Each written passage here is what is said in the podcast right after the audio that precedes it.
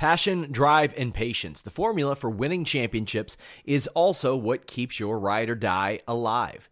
eBay Motors has everything you need to maintain your vehicle and level it up to peak performance. Superchargers, roof racks, exhaust kits, LED headlights, and more. Whether you're into speed, power, or style, eBay Motors has you covered. With over 122 million parts for your number one ride or die, you'll always find exactly what you're looking for. And with eBay Guaranteed Fit, your part is guaranteed to fit your ride every time or your money back.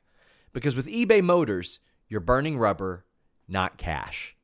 With all the parts you'll need at the prices you want, it's easy to make your car the MVP and bring home huge wins. Keep your ride or die alive at ebaymotors.com.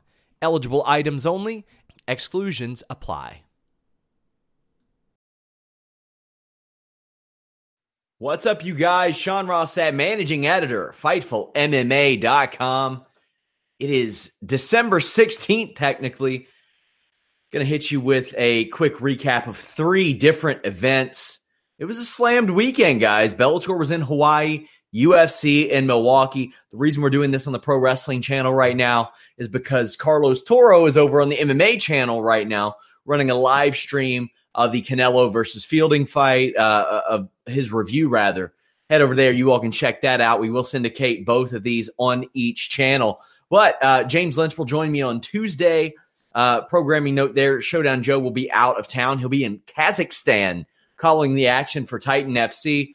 Next week, no Fightful MMA podcast as there are no events and it is uh, Christmas that day. So this week on the Fightful MMA podcast, we're going to talk about these events. We're going to preview the Rizin events. We're going to preview UFC. It's going to be a super uh, packed episode. Going to be a lot of fun. Really excited to uh, be joined by James on Tuesday, 2 p.m. Eastern for that one. If you haven't already, head over to our MMA and boxing channel, subscribe, do us that solid, help your boys out as we go to or we move towards 1,000 before the new year starts. But let's get right into it. Now, for some of these, I am going to show you some GIFs and uh, some highlights of some kind as we talk through the results of these shows. Bellator 212. Last night, the Bellator 212 show headlined by Michael Chandler and Brent Primus. I had mentioned that Chris Avila was on the show, who I considered one of the worst UFC fighters of all time. Not only did he get booked, but he got a win. His first win in a long time on this Bellator prelim show. You also had Robson Gracie picking up a big win. I did a results post on uh, that YouTube channel, but we had Robson Gracie picking up a submission win. Not the biggest win for the Gracies this weekend. We'll talk about that momentarily.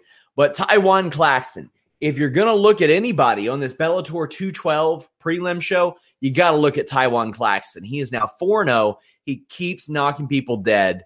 KO Meyer was the, the latest victim, so to speak he is somebody you gotta you gotta keep your eye on. And Bellator is really really good at scouting and finding and then developing these prospects and then then essentially fostering them into the fighters that that they want them to be. But Tywan Claxton was a six and zero oh amateur.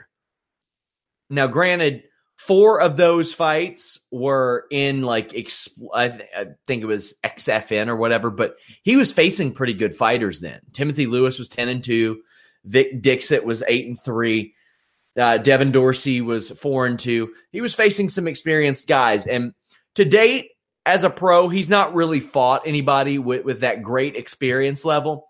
Uh, Chris uh, Lencioni, I think, was four and one or something, and KO Meyer, this was his sixth or seventh fight, but it's time for him to take a little step up, but not such a big one because he just debuted 13 months ago. So keep on moving him along slowly, but maybe give him somebody who's had maybe eight, nine, ten fights. See how he stacks up against them. Juliana Vasquez defeating Alejandra Lara by split decision. Sam Sicilia also defeated Derek Campos via split decision. Then you got AJ McKee. AJ McKee, you, you can't call him a prospect anymore. At some point, you go ahead and you throw AJ McKee at 145 pounds to the Wolves. And is it the Wolves? I don't know. He's 23 years old, but He's 13 and 0, 12 and 0 in Bellator, I believe now. Undefeated in Bellator, that's for damn sure. And he was supposed to fight Pat Curran uh, in September, so they they were planning on moving him up a little bit quicker. He was supposed to face Emmanuel Sanchez last year. He was supposed to face Henry Corrales in 2016. So it seems like every time he's going to face like a top level or a higher level guy, something ends up happening. But he, he's beat Dominic Mazzotta and Justin Lawrence and uh, John Macapá. So he's beaten some decent guys. It's not like he's he's going in there and beating down scrubs. And Curran pulled out of that fight, not McKee. McKee is one you got to look at and say, when are they just going to give him a title shot? Can he win the title? I don't know. But this this isn't his dad. This isn't Antonio McKee snoozing his way to to wins. He's got I think four or five finishes since last year. So AJ McKee continuing to get the damn thing done and doing it in dominant fashion. Javy Ayala defeated Frank Mir. Oh man. I mean, Frank Mir didn't wasn't signed to come in and compete for the Bellator Heavyweight Championship. That's not something that that was in the cards, so to speak. I don't think a lot of people expected Frank Mir to, to show up and take the world by storm. And now he's 0 2 in Bellator. He's lost four straight fights in a row. He's not doing a whole hell of a lot.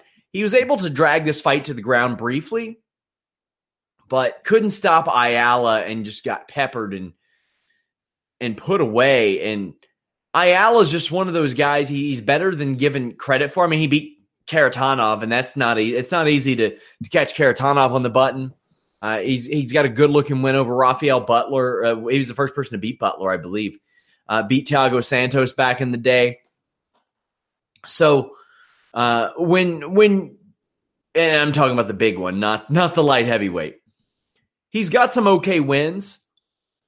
And for Frank Mir at this stage in his career, he's 39. Wow, he's it's weird to think he's not 40 yet. But he came into the UFC young when you think about it he's gonna Mir's gonna win some and he's gonna lose some. And to be honest with you, he's gonna lose a lot more than he's gonna win. Probably gonna be the case with Ayala too, but here to me it was a coin flip, but I, I had Mir winning this fight uh, going into it. Michael Chandler, Brent Primus.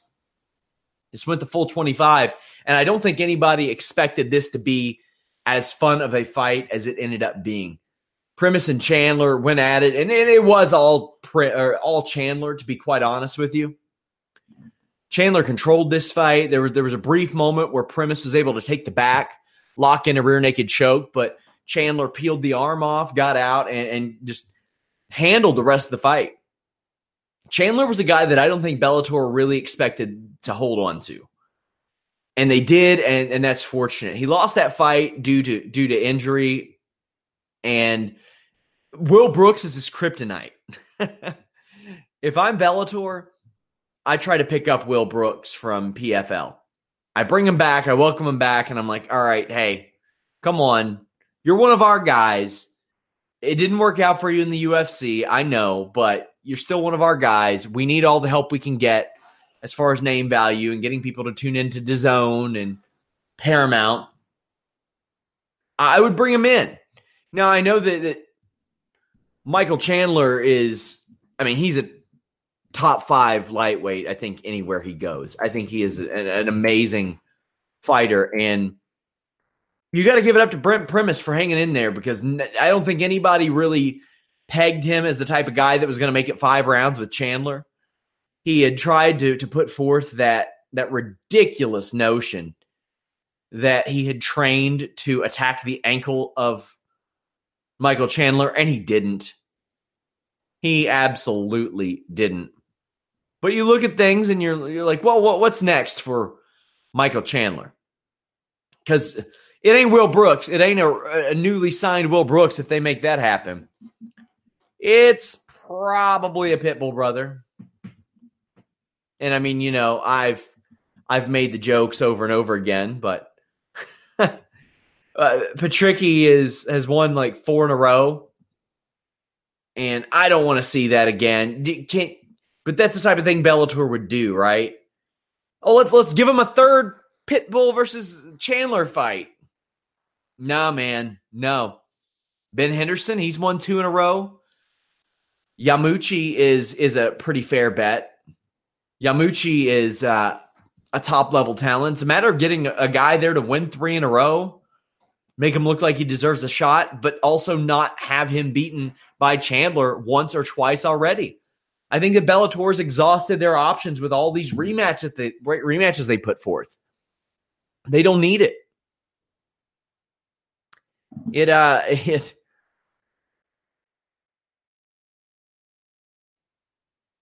it's uh interesting because I, I was talking to Daniel Strauss last year, I think it was, and he was just like, "Man, I'm ready to fight somebody different, just somebody new." They make they they the Pitbull brothers in particular are always slid in these main events, and they always face the same people over and over again. Ready ready to move on, ready to move on. Speaking of moving on, Bellator moved on to their second event of the weekend tonight, Bellator 213. These were in Hawaii. And the reason they're in Hawaii is because they have Ilima-Lei Macfarlane. Now, I don't know what was up with Bellator putting Chael Sonnen, Josh Thomson, and Jay Glazer in, and Big John McCarthy in goddamn Hawaiian shirts and making the broadcast table look like a tiki hut. Holy shit. Was that ridiculous? I get it. They really wanted to set the stage and say, we are in Hawaii. That's a big deal. And that I can appreciate. And that I like. And I like that they wanted to do that. They wanted to let everybody know where the hell they were Hawaii. And that's how you got to do it. Because how else are people going to know if you don't throw them in a Hawaiian shirt? And I mean, you could cook up some graphics, I'm sure. You could do that. There's nothing wrong with that. I just thought that was a little bit weird. We're going to talk about the pacing of this show, and we're going to talk more about that on Tuesday. I get that there is a, a major time difference there. Uh, for example, right now it is 8 p.m. in Hawaii. Bellator thought that for the viewers that they had on Paramount last night, it was a good idea to have their main event not start until 1 a.m. Eastern. That is unbelievable. It's unfathomable and it's it's ridiculous. It's a type of thing that that gets you to have Peppa Pig interrupt your damn broadcast in the UK. If I am Bellator, if I am UFC, here's what I do. I run the show as briskly as possible. Not not like run through it as fast as you possibly can, briskly. Move it along at a good pace. Don't wait around for shit. Except main event. Get your main event going at around 12 midnight. That's when the bar crowd shows up. That's 9 p.m. Uh, Pacific time. That's fine. But you're rocking these TV shows, non pay per view shows. Go ahead. If they finish in an hour and a half or two hours, well, that's great. You know why? Even if it's a prelims, you have talking heads on the payroll. You have production on payroll. Have those people then break down these great fights and provide alternate commentary, additional commentary. Say, yeah, I like this. I like that. Cut to your backstage stuff. Blast on your social media. Did you miss this insane fight? Watch our team break it down. We've still got time. Talk about the implications of the fight, the importance of the fight. You don't got to draw this shit out for three, four, five hours. MLB, NBA, NBA, NFL, they're trying to think of how to speed the game up. Not MMA. They want to drag it out over six, seven hours. That is exhausting, especially for an audience that's there and you don't have anything to eat except for stale hot dogs and nachos. don't need to do that do not need to do that. Bellator 213. This was uh, a fun show. Liam McGeary defeated King Mo by KO round three via strikes. So this fight was infinitely more fun than I had anticipated. I didn't think that this fight was going to be what it was. King Mo starting off the fight, chopping down Liam McGeary, the much taller Liam McGeary. You have to, and Liam McGeary's had a rough go of it lately. Lost three of four. But Liam McGeary fought back and he was starting to land at range and throwing these knees. King Mo went for this takedown up against the cage. I'm shocked that he stayed awake. Liam McGeary threw some filthy, filthy elbows, downward elbows to the head of uh, King Mo. Can't believe he stayed awake. Early in the third round, Liam McGeary strikes, lands a nice combo, and as King Mo is falling, McGeary throws this vicious kick. It missed by a good amount. If it would have landed, uh, that could have been one of the all time greatest KOs ever. Also, it could have done a lot of damage to both McGeary and Mo. That was thrown with some vicious intent. And these guys are friends, they're buddies. The implications of this, nothing really. It's just a couple of big Bellator names, Liam McGeary being a former champion. Uh, he had lost three out of four. He gets back in the win column. King Mo, on the other hand, loses two in a row for the first time in his career. And I don't want this to sound like a love letter to King Mo, who's about to turn 38 years old, but you got to remember the guy almost died at one point. He had a very bad staph infection that almost killed him. He's a former uh, Strikeforce light heavyweight champion, but never reached the Bellator championship. After five or six years now, he's never done it.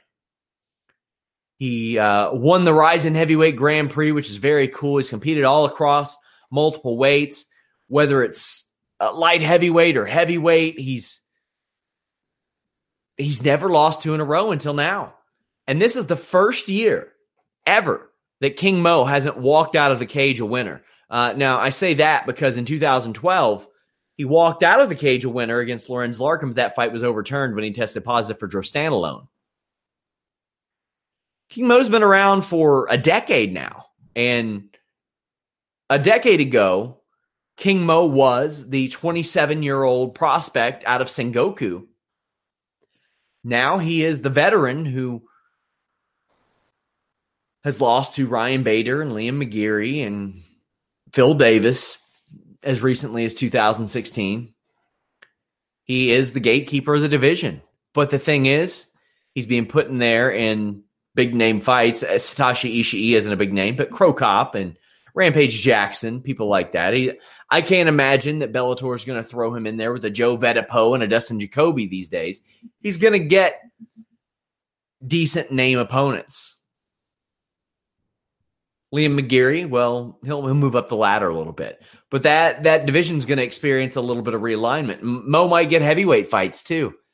I mean, he lost to Ryan Bader at heavyweight, so that's that's a heavyweight loss to him. But other than that, he, he competes pretty well there.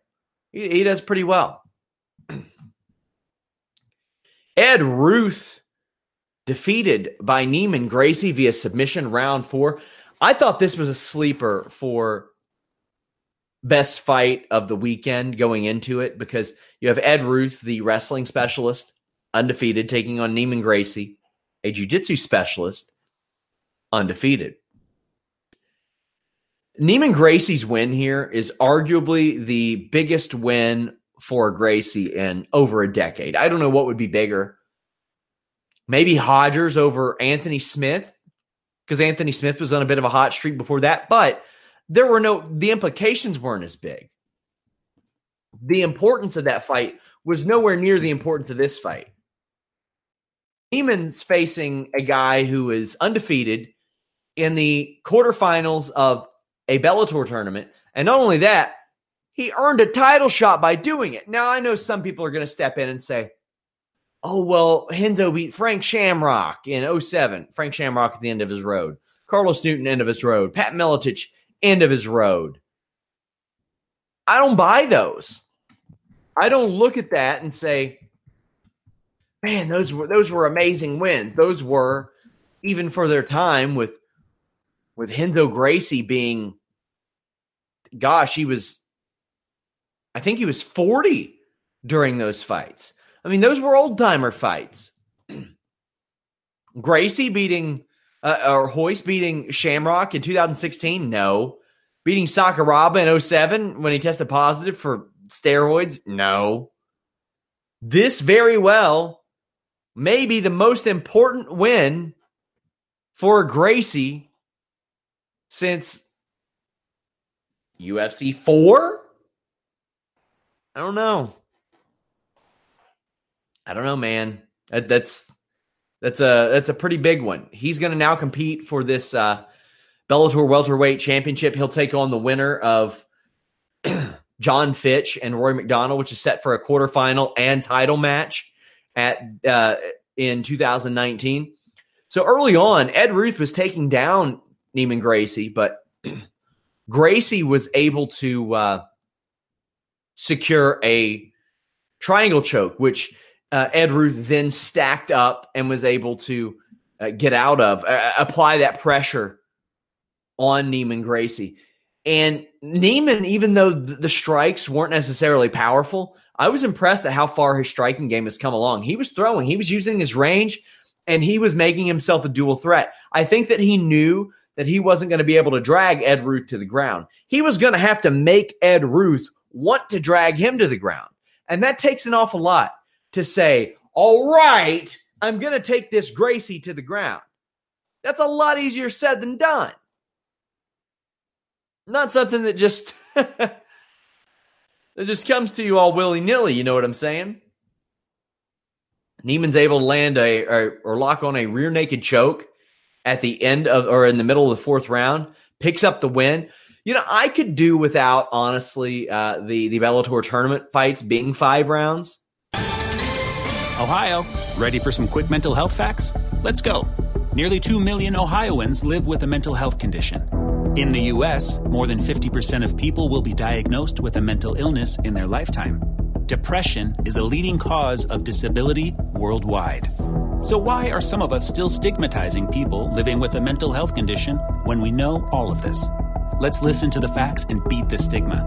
Ohio, challenge what you know about mental health at beatthestigma.org because I don't know that one single person said, you know what, I wasn't going to check out this Bellator 213 show, but since Ruth versus Gracie is five rounds instead of three, I will. But then again, it did let the best man win because I don't know that Neiman Gracie's winning that fight if it just goes three rounds. I think Ed Ruth might have edged out a decision. Very well could have been the case, but Neiman Gracie moves on. That is a huge, huge win. You want to talk about huge? How about how huge Bellator made Ilima-Lei Macfarlane look? You know, she had to feel a lot of pressure. Back, not not just this show, the back to back weekend of shows essentially put on her shoulders because she is the Hawaiian main eventing the Hawaii set of shows. And they they brought out the big guns for her. They treated this like it was a big deal. Essentially, DAZN is their pay per view platform, and she main evented their show on there against the UFC veteran, a much bigger Valerie Letourneau at that. They had the great dancing entrance. She is, and first off, Ilima-Lei Macfarlane is amazing. What she does for for the indigenous people of Hawaii, and sets up scholarships, all kinds of great stuff. Like she is going to be a superstar in that area. And MMA hasn't really went to Hawaii because the uh, obscene taxes that are associated with going there. But man, the way that they made this feel for Ilima-Lei Macfarlane, and I'm going to show you guys some of what I can show you about this this fight. You have just a crowd going nuts Ilima-Lei Macfarlane is able to close the distance and drag Letourneau down.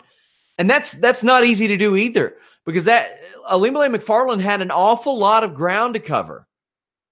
They they had a lot going on there. Here's the entrance that they uh, put on for Ilima-Lei and she looked like a star. She was treated like a star. Bellator went the extra mile to make this seem special.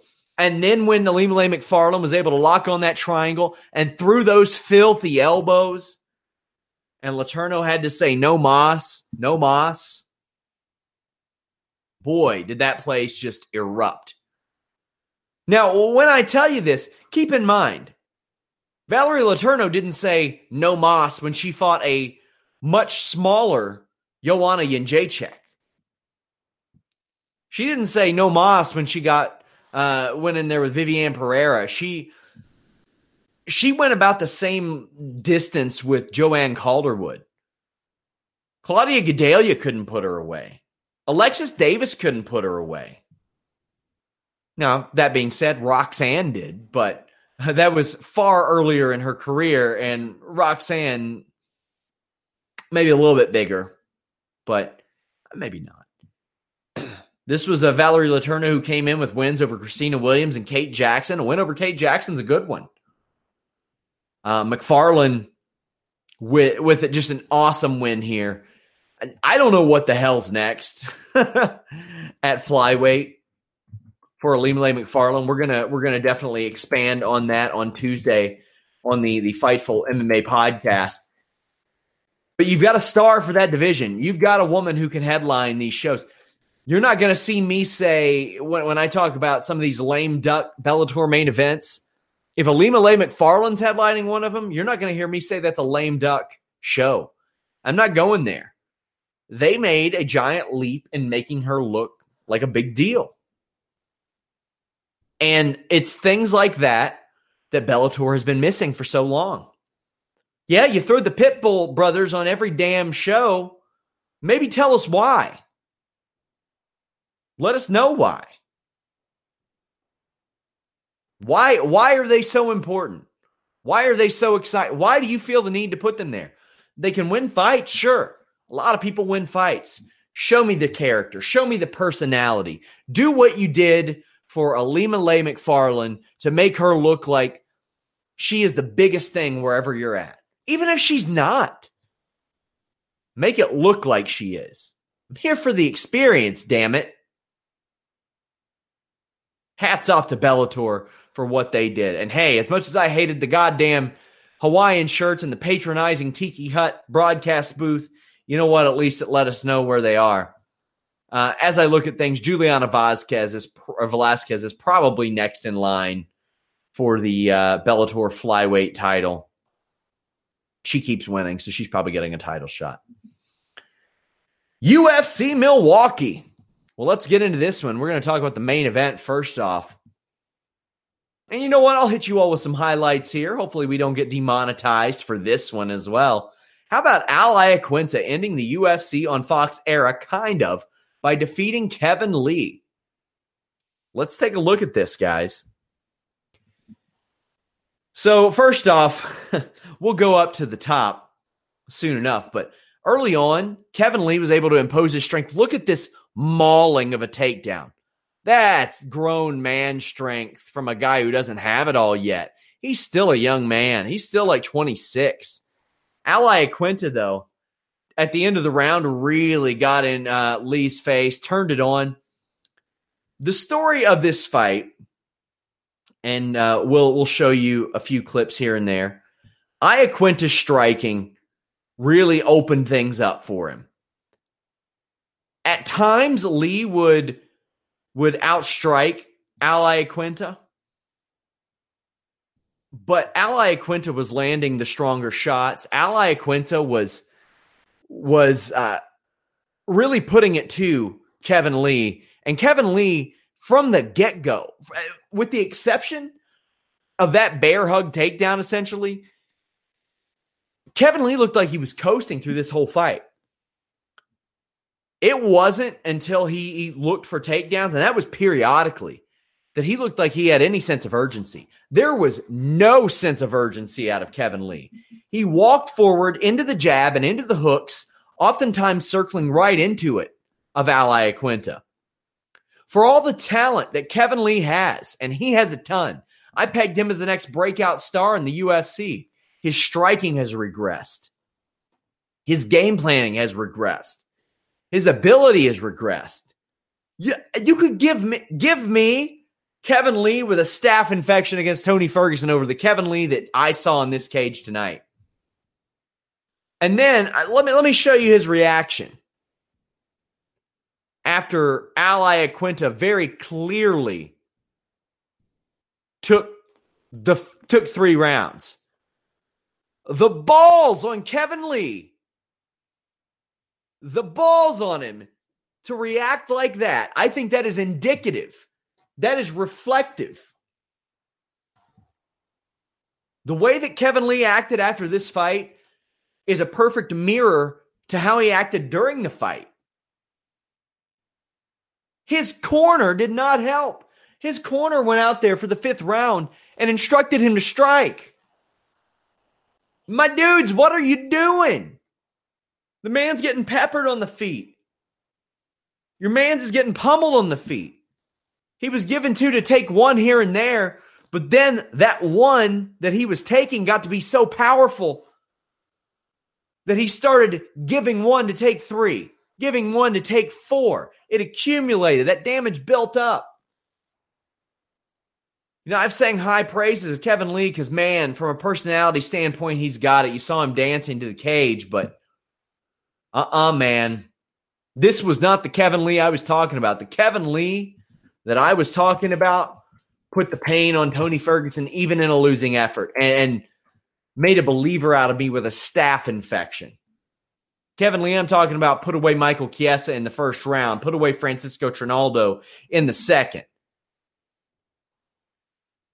Went on an insane streak as a wrestler and uh, forced Edson Barboza into submission, into a doctor stoppage, essentially. My bad.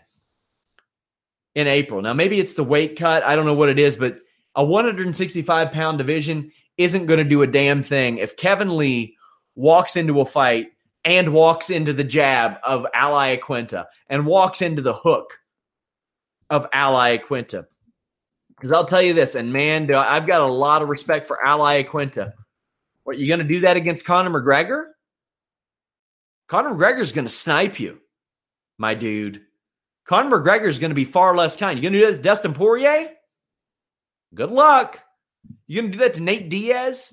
Even though Diaz has been out two years, Diaz is going to pepper you. How about Justin Gaethje? You're going to not have a sense of urgency to take down Justin Gaethje? All right, have fun getting your calf kicked out from underneath you. Even Anthony Pettis. All right, you're going to eat a spin kick to the dome at this stage. These are the guys ranked above Iaquinta. These are the guys that Kevin Lee's got a got an angle to face now. James Vick, James Vick will take you down if you don't take him down. He's a rangy dude. Alexander Hernandez can put people to sleep. Good luck with that. And what happens if you move up? You move to you move into 170. You're probably not out wrestling Colby Covington or Kamaru Usman. You're probably not closing the range of Stephen Wonderboy Thompson. I think Kevin Lee could beat Rafael dos Anjos. I, I really do. I think he could probably beat Robbie Lawler as long as he doesn't walk into his jab, walk into his hook. I don't know. I think a 165 pound division is needed, but there was nothing, nothing that Kevin Lee showed me tonight that made that that reinforced the praises that I had sang about him for the year prior after the performance against Tony Ferguson. Not one. Al Iaquinta is the most badass real estate agent on the planet. He went five rounds with Khabib Nurmagomedov earlier this year on no notice and a year layoff. I mean, the guy never fights. He took a two year break, then a year break, and then an eight month break. But he's he's got to get a big title fight, or not a big title fight. He's got to get a big fight. Poirier would be good. I like that. I wouldn't mind to see him against uh, Barboza either. Speaking of Barboza, hey, pro wrestling fans.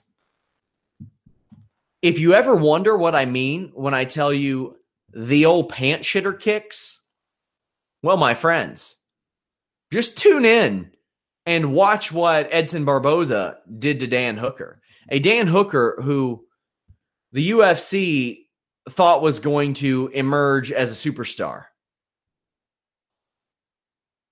They they they thought was was if he could beat Barboza, why not throw him into that upper echelon? It's bad enough when Hooker had to deal with those leg kicks from Edson Barboza.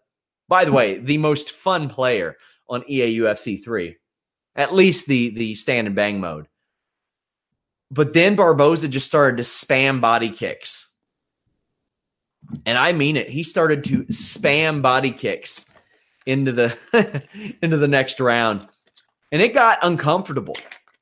Finally, in the third round, a stop was called to the action when there was this absurd combo of punches. I'm or, or not punches, of knees, of kicks, of punches, of anything.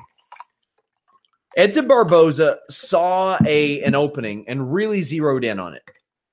As bad and horrible as Kevin Lee's game plan was off of a win over Edson Barboza, Edson Barboza's game plan coming off a loss to Kevin Lee was masterful. It was perfect. He played to his strengths and to the weaknesses that many didn't even know that Dan Hooker had. After the fight, Barboza says that he's back, and he he has the he's tied for fourth most wins in lightweight history, and I got to put him in my top three ever as fun to watch. I'm putting him up there, man. I love watching Edson Barboza fight. Fewer things make me happier in a combat sports realm than getting to see that guy. I love a, a good heavyweight MMA or a good heavyweight uh, boxing championship fight. I love watching John Bones Jones fight because of the the almost confusing talent, and I love watching Edson Barboza just chew through people. Just chew through people. Edson Barboza is so likable. He revealed that his wife is pregnant and he was so happy. That that is a great thing to see. An awesome thing to see. Charles Oliveira extended his submission record. This is exactly what we said was going to happen. Myself, Showdown Joe, James Lynch on the Fightful MMA podcast every Tuesday, 2 p.m. Eastern. Was it going to be a rear naked choke from Charles Oliveira? Was it going to be a guillotine choke from Jim Miller. It was a rear naked choke from Charles Oliveira. If you had any question, 155 is where Charles Oliveira belongs. That cut into 145 nonsense. No thanks. Since he's moved back, he's four and one. Four and one. His only loss is to Paul Felder. And Oliveira is still still pretty young 29 years old all things considered he's been at it for for eight solid years and you could argue that outside of that 2014 to 2015 run where he beat Ogle, Hioki, Stephens, and Lentz. That that was a, a, very good run. And he had that freak neck injury against Holloway, and then he beat Myles Jury. So besides 2014 and 2015, I think this is the best run of his career. And I I'm saying that can, knowing that he went 14 and 0 to start his career. I think that those two these two runs mean a lot more. Beating Brooks, Guida, and Jim Miller with four performance of the nights along the way, setting records in the UFC. I think that means more than beating nobodies in Brazil. Speaking of, Al Iaquinta and Charles Oliveira won performance of the night. Joaquim Silva and Jared Gordon won fight of the night. That was an amazing fight. Jared Gordon revealed that he tore his LCL and his knee up. Joaquim Silva put him away in the third round with a KO. Worth going out of your way to see. Jack Hermansson finished off Gerald Meerschaert with a guillotine choke late in the first round. That one is also worth going out of your way to see. If you want me to make a couple more recommendations, uh, Mike Rodriguez and Adam Milstead. Rodriguez, I love exciting new names at light heavyweight. He put away Adam Milstead in under three minutes with a nice knee to the body and some punches. This was fast and furious and great. Juan Adams, who you've seen on Fightful.com a couple of times, he had a WWE tryout earlier this year, beat Chris De La Rocha in uh, the third round. This was, you know, Chris De La Rocha needed to win this fight to hang around the UFC, I think. He's lost three of four. But this was a fight that Juan Adams was supposed to win, and he did and he faced some adversity. Neither man had had a fight go this long. So they were sucking wind. They were exhausted in, in a minute into the first or in, into the third. You don't got to watch this one But I want to update you all on that because I've written about uh, Juan Adams in the weekly and stuff like that. Dan Ige defeated Jordan Griffin, Zak Cummings over Trevor Smith, Drakkar Klose over Bobby Green, Zak Ottow over Dwight Grant via decision. You had Rob Font. Uh, he had predicted that his size would be too much for uh, Sergio Pettis to overcome, and it was. And the fact that the number two or three flyweight and Sergio Pettis couldn't hang with the number 10 bantamweight, I think is, as the Naked Gambler said on Twitter, he's a, he's a great follow, by the way. Go ahead and follow him. I think it's a pretty good indication of, of that flyweight division, at least at this stage. There was Mighty Mouse, Cejudo, Benavidez, and everybody else making weight, and Dodson. Man, just not not not a lot left there. Overall, I thought this was a fun weekend of fights. No fights next weekend. Wah. We've got the Fightful MMA podcast coming at you Tuesday. Um, so no show on Christmas, but we're going to preview the big fights on Rizin. We're going to preview the UFC pay per view, Jones versus Gustafsson. Uh, we're going to talk a little bit about maybe maybe PFL, maybe some of that, maybe, and uh, really get you ready for that. I'll probably isolate the pred- prediction videos and give you all some content during Christmas week. But this Fox show essentially or it was I say essentially a lot of my shows. It was pretty much the the end of the UFC and Fox era, and we've seen a lot of bidding adieu as a result. Uh, Fox will run the prelims for the UFC 232 show, but this was the last real show on their network. And this was never what they thought it would be. MMA was a tough sell. It didn't draw great ratings anymore. There was an exception a while back for the Holm Shevchenko fight that was a statistical anomaly. But we saw the, the farewells from UFC tonight I don't know why they're not running one ahead of a big show like 232, but UFC moves on to ESPN and ESPN Plus. And what does this mean for Fight Pass? Well, I have informed my team that they no longer need to expense that because there's nothing on that show that stands out to me like we got to cover that. Uh, an Invictus show here and there. Everything's going to be on ESPN Plus and DAZN. We're going to talk about UFC 232 this weekend or this Tuesday. Make sure you guys tune in. Lots of content on Fightful.com and FightfulMMA.com. I want to thank you guys so much for joining me. You all could have uh, checked out any other post show, but you're here right now listening to me ramble on. Thank you all so much. If you all want to support FightfulMMA.com, retweet our stories. That's the best way to do it. Help get us out there. Help put our name in front of people's faces.